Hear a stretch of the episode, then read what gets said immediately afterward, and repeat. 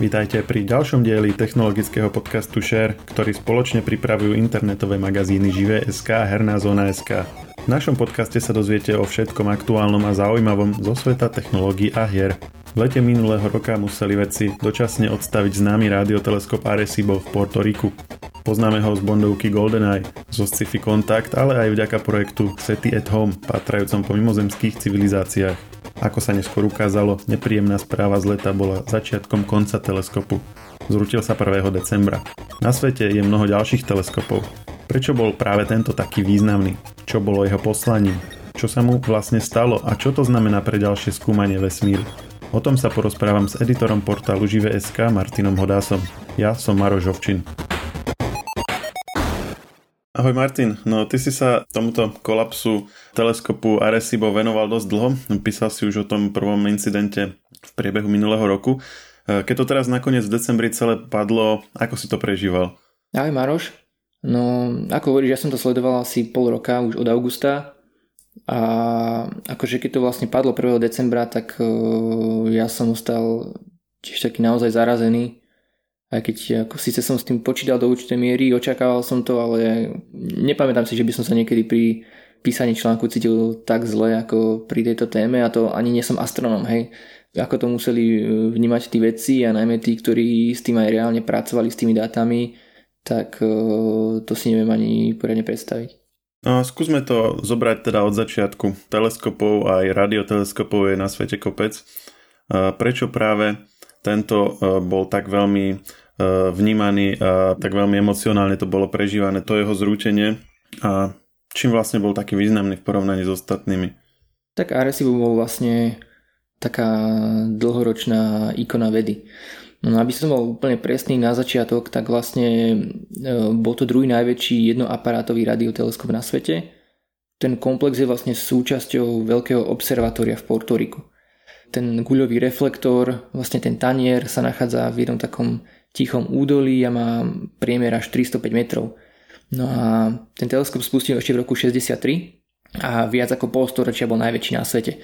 Aj, a preto sme ho aj mohli vidieť vo, vo viacerých filmoch alebo aj v hrách počítačových a podobne. No a vlastne 140 e, metrov nad tým tanierom teleskopu bola umiestnená obrovská kovová platforma s dipolmi, ktorá ešte bola v 97. roku rozšírená na tzv. Gregoriánsky dom a vďaka tomu tá konštrukcia vážila skoro nejakých 900 kg. No a významný je celkovo proste za tie 10 ročia on urobil množstvo uh, veľkých objavov. On tam zameriaval sa najmä na púzary, vďaka ktorým neskôr uh, Arecibo prispel aj k veľkému objavu gravitačných vln.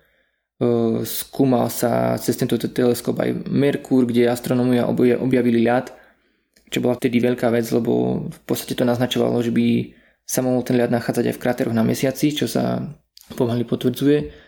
No a verejnosti bol najviac asi známy tej lajskej verejnosti tým, že proste, že patra po mimozemšťanoch, hej, že pomáhal patrať po nejakej tej mimozemskej inteligencii. No, no a napríklad v, ešte v roku 74 vyslal do vesmíru dovtedy najsilnejší signál zaslaný zo Zeme, a ten smeroval niekde 25 tisíc svetelných rokov ďaleko k zhluku asi 300 tisíc hviezd.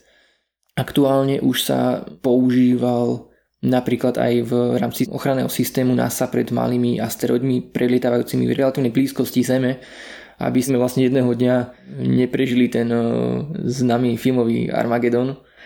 Takže toho využitia bolo naozaj veľa, prečo bol ten eh, teleskop podstatný aj pred desiatkami rokov aj dnes. Ono je to naozaj veľká škoda, lebo niektoré z týchto vecí, ktoré si spomínal, to sú také akože vše, aj všeobecne známe, že možno nie každý si to vie spojiť priamo s Arecibom, ale keď sa povie, že napríklad sa vyslala správa do vesmíru v 74., tak eh, toto je niečo, čo ľudia registrujú, k tomu sa aj vyjadrovali rôzni veci, je to aj taká kontroverzná vec, že či vlastne máme vysielať do vesmíru aj nejaké odkazy alebo či máme len počúvať, hej, že, že či náhodou to proste na seba neupozorníme v tom zlom zmysle, hej, niektorí ako keby trošku v tomto uvažovali, že, že či ako keby sa neohrozíme tým alebo tak. No a tá správa, čo odišla, vlastne ona bola taká celkom zaujímavá, lebo každý napríklad asi registruje také tie platničky, čo boli na Voyageroch, kde bol vlastne ten nakres muža, ženy a proste v porovnaní s tou loďou a bola tam taká kvázi v binárnom kóde mapka slnečnej sústavy. A toto bolo vlastne niečo podobné, len to bolo v rádiovom signáli. Ono samozrejme reálne neviem, že či ak si to niekto vyhľadá, dá sa to nájsť, je to taký vlastne obrázok, ono to bol vlastne vyslaný binárny kód, ktorý keď sa správne interpretuje, tak sa vlastne rozloží do takého ako 2D obrázku, kde je potom nakreslený človek, je tam nakreslená vlastne naznačená slnečná sústava, e, niektoré vlastne ďalšie veci sú tam rozkreslené, ale akože myslím si, že toto pochopiť je problém aj pre pozemšťana a nie to ešte pre niekoho, kto vlastne o nás nič nevie, že čo to tam vlastne je. Čiže ono to možno do, do veľkej miery bolo také predstavenie tej technológie alebo taký mediálny výstup, než proste niečo, čo by reálne akože mal, nejak, mal teraz nejaká civilizácia pochopiť. Hej, taký troška vedecký marketing, dá sa povedať. A aj, ja som tiež ten obrázok videl a to keby toto zachytila nejaká inteligentná civilizácia, tak to by bol taký pocit, ako keď by si v Machu Picchu hľadal nejaké stopy po inkoch, hej, a na, naozaj e, nadobudneš taký, taký dojem, že tá civilizácia musí byť strašne pozadu. Hej.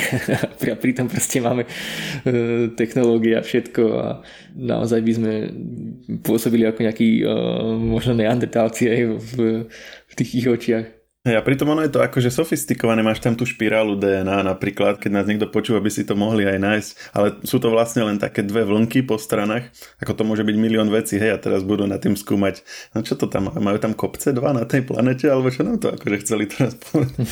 akože pre tých mimozemšťanov by to bola celkom fajn hádanka, hej, na, na dlhé roky by som povedal.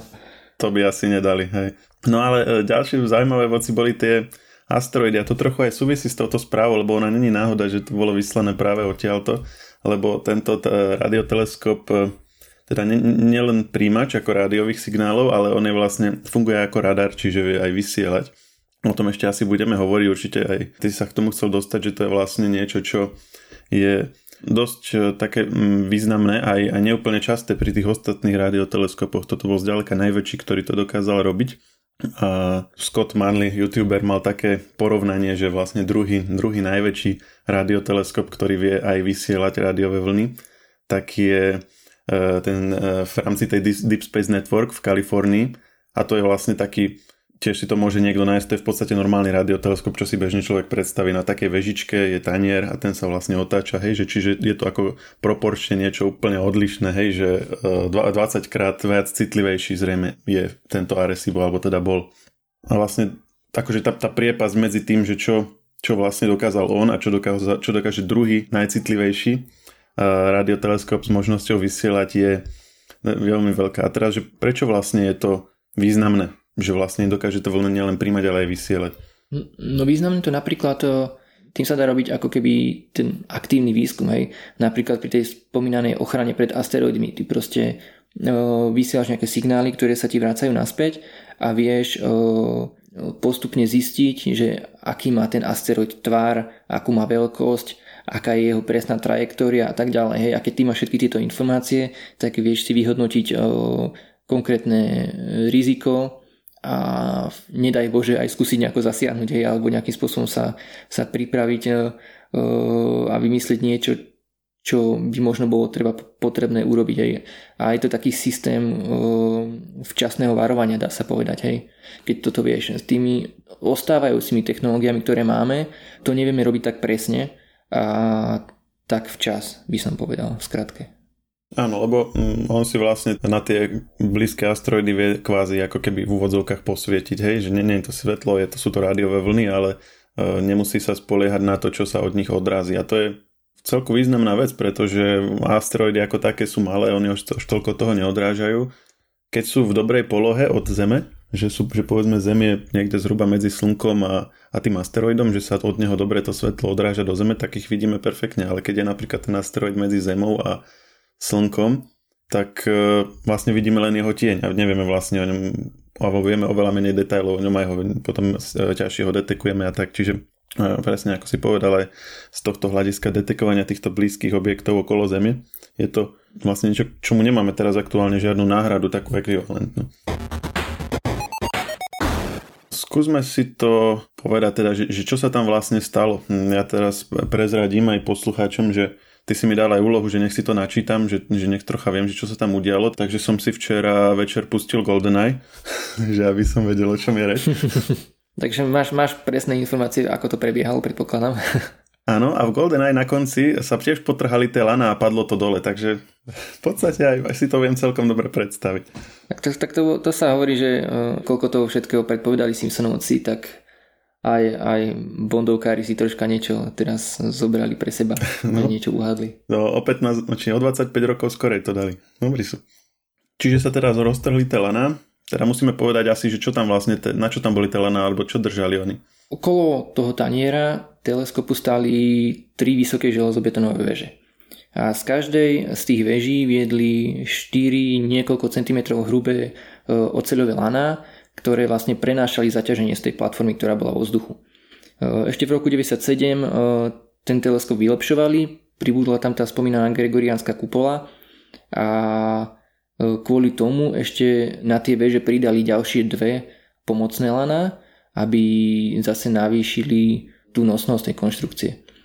No ale v auguste minulého roka sa jedno z tých pomocných hlán vyšmyklo zo svojho uchytenia na tej veži a spadlo do taniera teleskopu. Ten tanier e, to je veľké množstvo precízne umiestnených e, perforovaných hliníkových panelov no, no a vlastne to lano, ten tanier proste prerazilo a urobilo tam takú 30 metrovú trhlinu. A vtedy museli vlastne teleskop na neurčito odstaviť a začala sa riešiť tá situácia, že potrebovali to vyhodnotiť, e, aké veľké to poškodenie, akým spôsobom sa s tým vedia vysporiadať, ako vedia opraviť to láno, prečo sa to stalo a tak podobne. No a čo vlastne veľmi nečakali je, že v novembri sa tá situácia zopakovala, ale tento raz e, sa nevyšmyklo pomocné láno, ale išlo o to hlavné láno, ktoré tam bolo od tých 60 rokov a nevyšmyklo sa, ale rovno sa roztrhlo.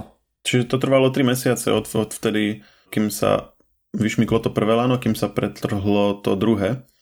Medzi tým, čo sa vlastne dialo, boli nejaké plány, ako, čo s tým niečo, niečo urobiť alebo nejak to opraviť. Tá predpokladám, že prevádzka sa po, už po tom prvom vyšmyknutí lana zastavila na tom teleskope. Tak čo sa potom dialo počas tých troch mesiacov? Áno, tak prevádzka sa vlastne z technických aj bezpečnostných príčin zastavila.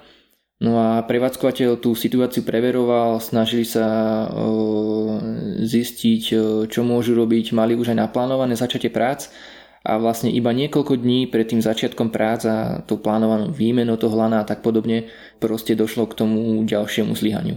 Ten prevádzkovateľ postupoval dosť opatrne aj podľa svojich vyjadrení, čiže preto to trvalo 3 mesiace, ťažko povedať, či sa to naozaj e, dalo urýchliť, ale tam bol problém v tom, že oni proste nečakali, že ešte niečo ďalšie tam môže prasknúť, pretože tie zostávajúce lana to teoreticky mali vydržať. Oni boli navrhnuté tak, e, že majú určitú nosnosť a v tom čase toho druhého zlyhania boli iba ako keby na 60% svojej kapacity tej nosnosti. A čiže keď to druhé lano tiež prasklo, alebo teda roztrhlo sa, tak e, bolo to také nečakanejšie a ešte viac to zvýšilo napätie v tej konštrukcii. A to roztrhnutie toho druhého lana, to bol už ten 1. december, alebo to bolo zase ešte niečo ďalšie? Nie, to sa stalo začiatkom novembra a v podstate o necelý mesiac na to už došlo k pádu toho teleskopu. Čiže najskôr sa vysunulo jedno lano, potom vlastne sa priam, nie že vysunulo, ale rovno roztrhlo to druhé a potom už vlastne o pár týždňov to celé padlo. Áno, presne tak. A vlastne ten prevádzkovateľ si najal niekoľko externých firiem, ktoré posudzovali ten stav a statiku a vlastne sa zhodli, že tá prípadná oprava už po tom druhom zlíhaní by bola príliš nebezpečná pre tých pracovníkov. Zvažovali viaceré možnosti, ako by to mohli urobiť, napríklad proste mať tých ľudí zavesených na vrtulníku aby proste mohli tam nejako manipulovať a v prípade, že to pod nimi spadne, tak jednoducho ostanú vysieť alebo proste podobné šialene náročné scenáre, ale nakoniec teda dali odporúčanie, ktoré prevádzkovateľ poslúchol a to bolo naplánovať riadenú demolíciu. Ale ten technický stav už bol vlastne taký zlý, že uh, necelé 4 týždne po tom druhom zlyhaní došlo k pretrhnutiu tretieho lana No, lebo vlastne aj prvé, aj druhé lano bolo pretrhnuté na tej istej veži. A teraz došlo k pretrhnutiu tretieho lana a to už potom išlo ako domino. To v behom pár sekúnd sa roztrhlo všetko ostatné a spadlo to do toho taniera. No a tam je zaujímavé, že z hodou okolností akurát tam vtedy bol dron, ktorý to natáčal. Asi zrejme nejaký technický dron niektorý, ktorý asi chce vedieť, že v akom je to stave a keď to padlo, tak on tým pánom zblízka všetko uh, zachytil, ak sa to rúca. Čiže to sú ako úplne, že uh, nečakané zábery pre toho kameramana. A to video máme inak potom aj na webe, uh, takže sa to oplatí pozrieť. Dá, priložíme ho zrejme aj k článku uh, k tomuto podcastu na jednej strane sa na to pozera veľmi ťažko, ale na druhej strane už to, že sa to vôbec takto podarilo zachytiť je veľmi zaujímavé. Áno, vlastne tam prebiehalo priebežne monitorovanie toho stavu, pretože e, napríklad to jedno hlavné láno sa skladá asi z nejakých 160 ocelových vlákien. Hej. A ono priebežne tí pracovníci observatória mohli počuť, ako každý deň ďalšie a ďalšie vlákno prasklo a už tie posledné dní naozaj uh, sa hovorilo, že už uh, to je za určitým bodom zlomu, že už uh, to nebude trvať dlho a spadne to samé. Čiže oni normálne počuli akože z diálky to praskanie lan v tom? Áno, presne, takže úplne bežne proste v tých posledných týždňoch mohli počúvať, ako časti toho lana postupne praskajú a preto aj boli tie lana priebežne monitorované. Nachádzali sa stále nové a nové tie prasknuté vlákna. Podľa toho sa posudzovalo, že v akom je to stave a tie kontroly boli tam veľmi pravidelné aj e, najmä tými dronmi a boli tam aj osadené fixné kamery.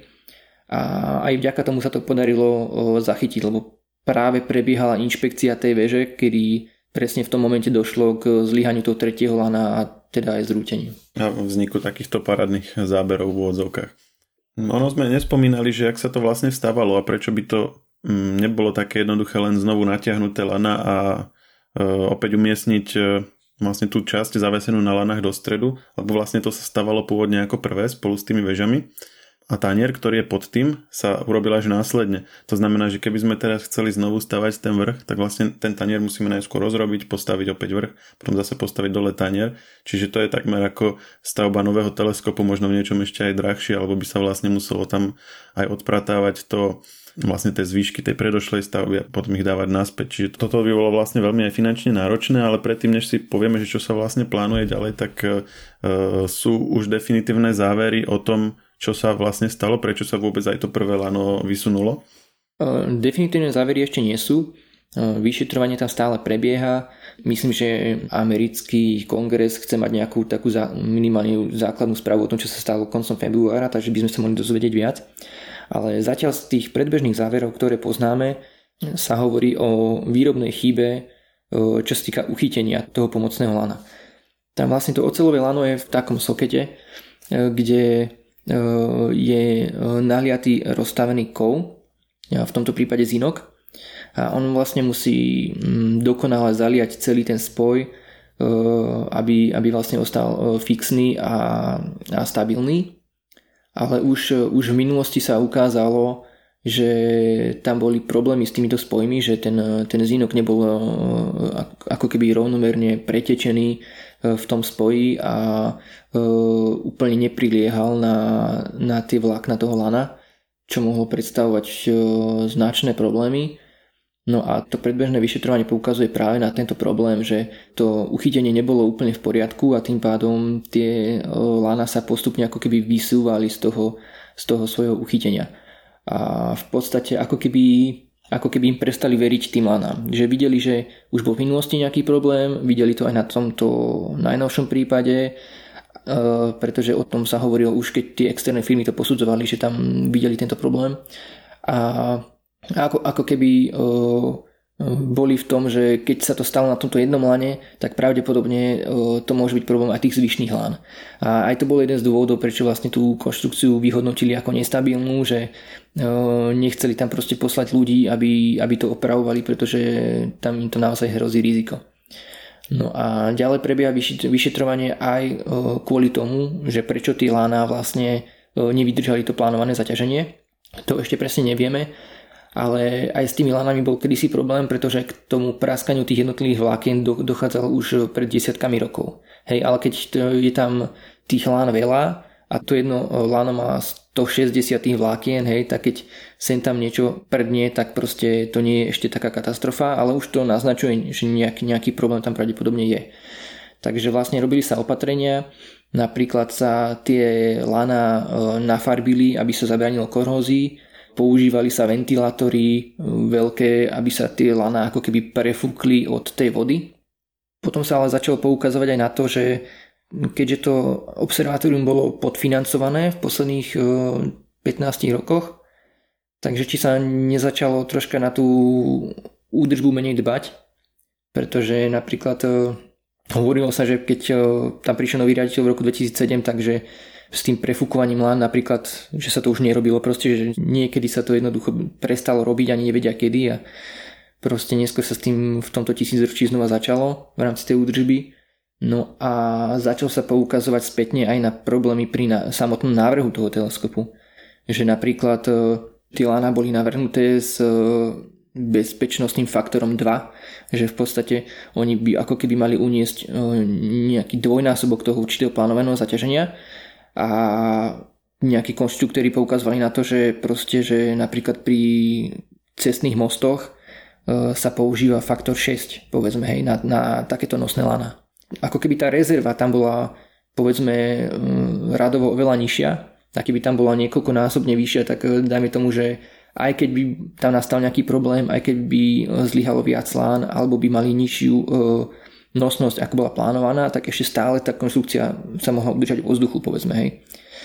Takže toto sú takí ako keby troška kostlivci skrini, ktorí te, te, teraz vychádzajú a uvidíme vlastne, čo prinesú tie definitívne závery toho vyšetrovania, že čo všetko k tomu mohlo prispieť, lebo, lebo nebude to len jedna vec, bude to súhrn faktorov, kde hrala rolu určite aj vlastne to samotné prostredie toho Portorika.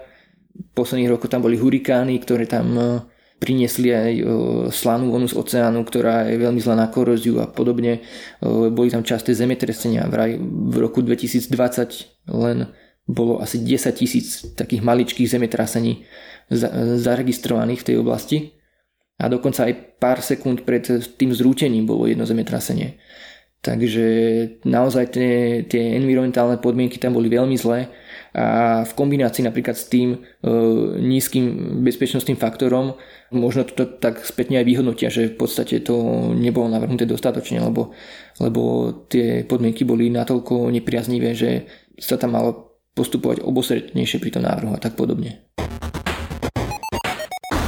No a poďme trošku sa baviť aj o tom, že aké sú ďalšie možnosti. E, ja som si pozeral aj niektoré také viac či menej odvážne návrhy, jak tento teleskop nahradiť, ale poďme najskôr k tej asi najlogickejšej otázke, že čo sa s ním teraz bude diať. Je nejaká šanca, že sa opraví, postaví na novo prípadne sa celý rozmontuje a postaví sa tam niečo iné a mm, vie sa vôbec, alebo sú nejaké plány teraz už v tejto chvíli, alebo zatiaľ ešte ani nie? No, vlastne pracovníci toho samotného observatória hneď spustili petíciu za záchranu toho teleskopu. E, nechceli sa zmieriť s tým, že vlastne bola naplánovaná tá demolícia. Oni chceli presvedčiť kongres, aby to jednoducho zafinancoval, aby našiel riešenie, aby sa to proste zrekonštruovalo a ešte zachránilo. To sa samozrejme ukázalo ako nereálne, pretože naozaj tie veci nabrali strašne rýchly spád v podstate tá petícia ani nestihla skončiť ešte a ten teleskop už spadol. Takže potom v podstate odštartovali ako keby hneď obratom ďalšiu petíciu a to za opätovné vybudovanie toho teleskopu.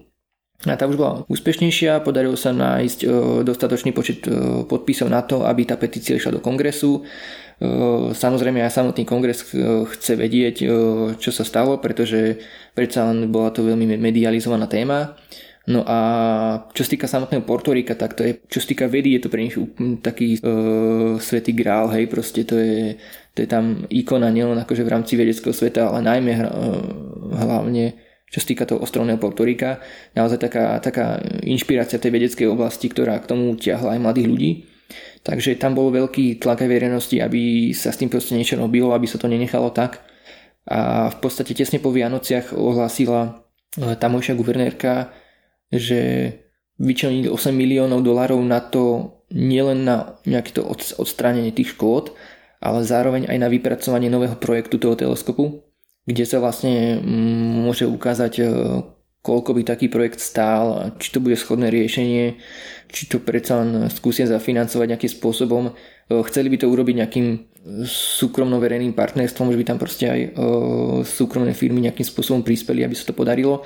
Ale zatiaľ je to len taký prvý krok, naozaj sa ešte ukáže, že či to bude reálne a dosť bude záležať aj od ceny. Napríklad úplne veľmi vo všeobecnosti sa vyčíslovalo, že postavenie podobného teleskopu by stálo asi 200 miliónov dolárov a postavenie už vylepšenej verzie, ktorá naozaj bude splňať tie potreby na najbližšie desiatky rokov, že by sa dvojnásobok až nejakých 400. Takže tam naozaj uvidíme, že čo aj ten projekt prinesie a aké budú tie závery a či naozaj bude dostatočná vôľa na to a hlavne financie na to, aby sa niečo také zrealizovalo. Áno, to je v podstate stále len e, jeho znovu postavenie alebo nejaké postavenie nejakej vylepšenej verzie. Čiže keď si to rozdelíme tie návrhy, tak toto je ako keby ten konzervatívny prístup, to nazveme, ale potom sú rôzne ešte také na, mm, viac či menej odvážne, až by som povedal, že takmer až v dnešnej dobe nereálne niektoré z nich, ale niektoré stoja za zmienku. Taký napríklad ešte relatívne držiaci sa pri zemi, mm, myslím, že to bola Národná vedecká nadácia americká, tak ona napísala takú vlastne štúdiu, že by namiesto toho jedného taniera v tom Portoriku, v tom vlastne mieste toho teleskopu e, dali tisíc malých tanierov a ktoré by mali každý asi okolo 9 metrov, no a vedeli by sa vlastne jednotlivo natáčať a že by to vlastne vo výsledku poskytlo, vlastne oni by boli sfázované a poskytlo by to vlastne flexibilnejší nástroj, ako postaviť jeden veľký gigantický teleskop.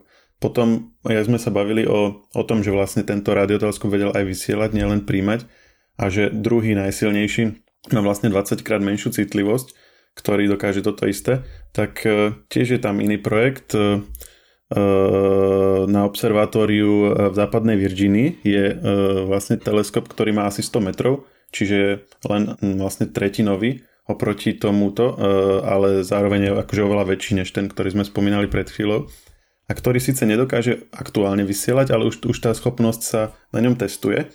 A v zase v 2024, ak všetko prebehne v poriadku, tak by mohlo, mohlo to byť e, funkčné, takže by to, nebola by to priamo náhrada Areciba, ale bolo by to niečo aspoň oveľa silnejšie než to, čo je k dispozícii dnes a, a relatívne ľahko dosiahnutelné, lebo ten teleskop už je a vlastne sa do ňoho len doplní tá možnosť e, vysielať rádiové signály. Nespomínali sme ešte vôbec e, Čínu mimochodom, ktorá pred časom vybudovala teleskop FAST, ktorý je vlastne ešte väčší ako teleskop Arecibo. Arecibo má 305 metrov, FAST má 500 metrov, ale tam je práve ten rozdiel, že nevie vysielať. Ale pokiaľ ide o príjmanie, tak je to vlastne naj, najcitlivejší radioteleskop na svete. A či by sa vôbec dalo s ním vysielať alebo nie, to myslím si, že nie je úplne jasné. Podľa toho, čo som ja pozeral, tak skôr asi by to bol problém ho takto upraviť, ale neviem, že či, či na to niekto odpovedal nejak jasnejšie. Každopádne, ale je to v Číne, čiže e, aj ten prístup k tým ich zisteniam je taký ako otázny, hej, že Čína na jednej strane robí e, veľa vedy, ale na druhej strane samozrejme z charakteru toho štátu vyplýva, že nie vždy úplne tie zistenia sú automaticky dostupné pre všetkých, aj keď publikujú svoje vedecké zistenia v magazínoch a tak ďalej, predsa len ten, nie je to, nie je to taký priamy prístup, aký máme k vedeckým zariadeniam, či už v Amerike alebo na západe. Áno, vlastne Čína teraz urobila nedávno taký ústretový krok, že vlastne ten teleskop FAST eh, sprístupnila tým eh, vedcom z celého sveta práve v reakcii na to, že eh, prišli o Arecibo, Takže ten určitý prístup tam teraz bude určite lepší, ale e, zase je to tá náhrada skôr v tom pasívnom sledovaní. Ako si hovoril, to aktívne sledovanie, tam je to oveľa komplikovanejší problém. E, jedna z ďalších variant je e, aj tá sieť, ktorú si už spomínal, NASA Deep Space Network, ktorá vlastne slúži napríklad na komunikáciu s medziplanetárnymi sondami. Ona je tak strategicky rozmiestnená, že tie, sú to vlastne tri antény v Jedna v USA, jedna v Španielsku, jedna v Austrálii a vždy, keď letí napríklad nejaká, nejaká sonda, tak za každým má ako keby výhľad na, na jednu tú anténu, že je vďaka tomu za, zaručená nepretržitá komunikácia s tou sondou.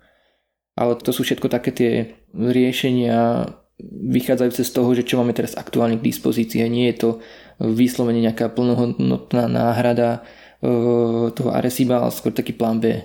Mm, ja mám ale osobne vždycky radšej ten prístup, aký sa zvolil napríklad pri Hubbleovom teleskope, že sa, keď sa začalo uvažovať o jeho náhrade, tak sa proste nepovedalo, že sa postaví znova alebo že sa postaví trochu väčší, ale že sa pôjde trochu inak. A vznikol vlastne James Webb teleskop, ktorý je vo svojej podstate trochu iný, má iné tie zrkadla, není až tak zameraný na to, na to klasické spektrum, ale, ale skôr na iné spektra, ale zase môže skúmať trochu niečo iné Čiže taký ten ako keby inovátorský prístup k tej náhrade sa mi celkom páči a tam sa samozrejme spomínajú rôzne veci od toho, čo sme teraz e, vlastne vraveli, až po také tie odvážnejšie, že keď už e, sa rozbieha aj možnosť e, dopravy väčších nákladov do vesmíru, samozrejme hlavne hovoríme o SpaceX, do istej miery aj o SLS, rakete, ktorú vlastne stavia NASA, alebo teda kontraktory NASA, tak e, sa vlastne otvára možnosť dopravy niečoho podobného do vesmíru, kde sú obrovské výhody už len preto, že ne, než nemusí vlastne ten teleskop a všetko, čo príjma, prechádza cez atmosféru, ale potom sú tu ešte návrhy, ako zabraniť úplne tomu rádiovému rušeniu zo Zeme a to je asi najjednoduchšie by bolo postaviť ten teleskop na odvrátenej strane Mesiaca, kde by bol vlastne úplne odrušený od všetkého. Zároveň je tam aj tá výhoda, že, že tam strašne veľa kráterov.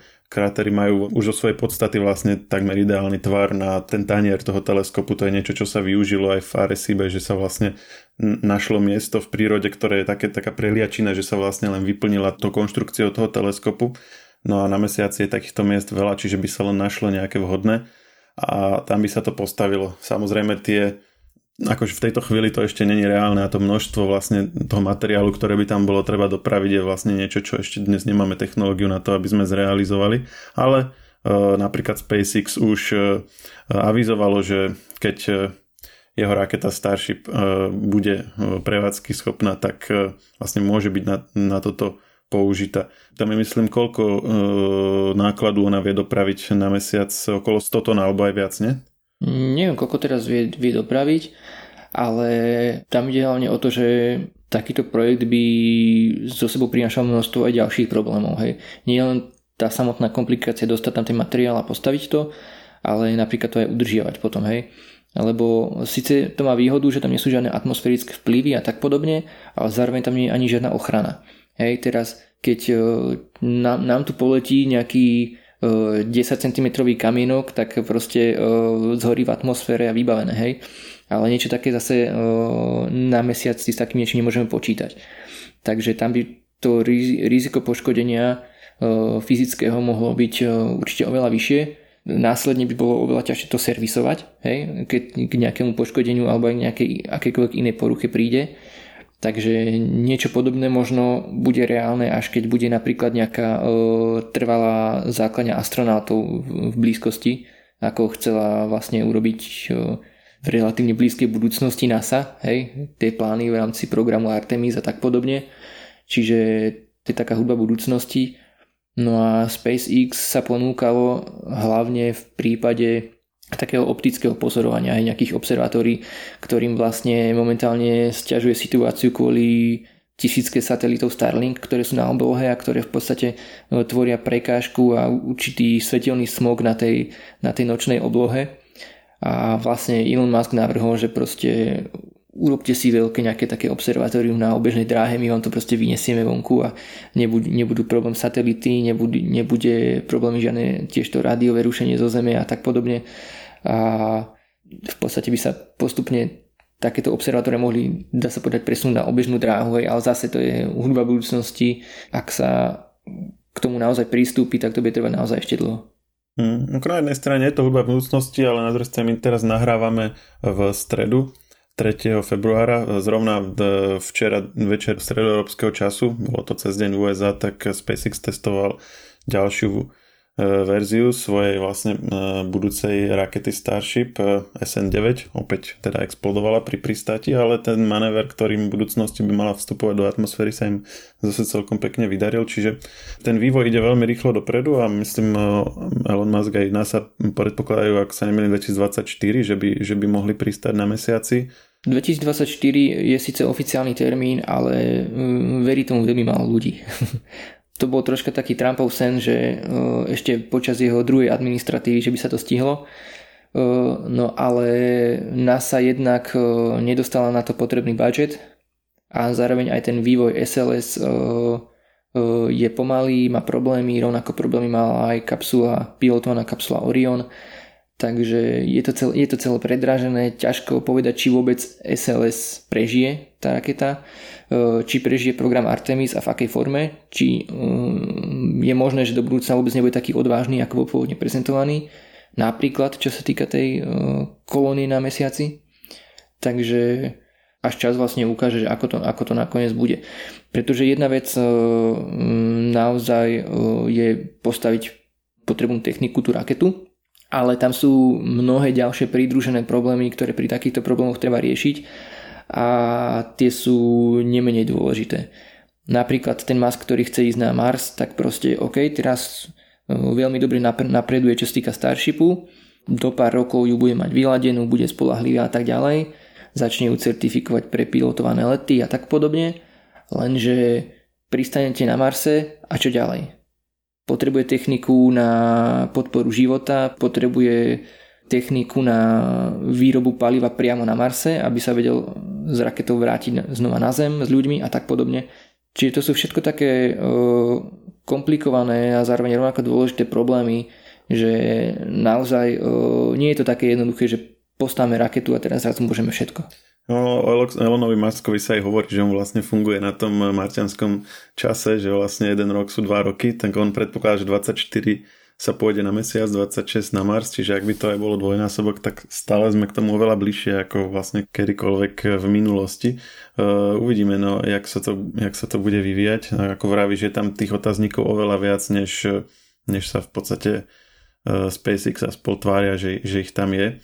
A to súvisí teda jednak, jednak s potenciálnym e, vlastne výskumom a, a, a cestou na Mars, ako aj s tým projektom na Mesiaci, ktorý je predsa len ako už len tým, že mesiac je bližšie, tak je taký ako ľahšie dosiahnutelný a reálnejší a práve tieto teleskopy by mohli, mohli byť takým katalizátorom alebo aspoň vlastne jedným z prvých jednou z prvých úloh, ktoré by vlastne tá potenciálna misia na tom mesiaci mohla mať, lebo tie výhody sú naozaj veľmi veľké. Pri oveľa aj menšej veľkosti tých e, zariadení vieme dosiahnuť úplne, úplne rádovo väčšie, a, väčšie výsledky, väčšie zistenia, môžeme pozorovať veci, ktoré vlastne dnes ani nedokážeme.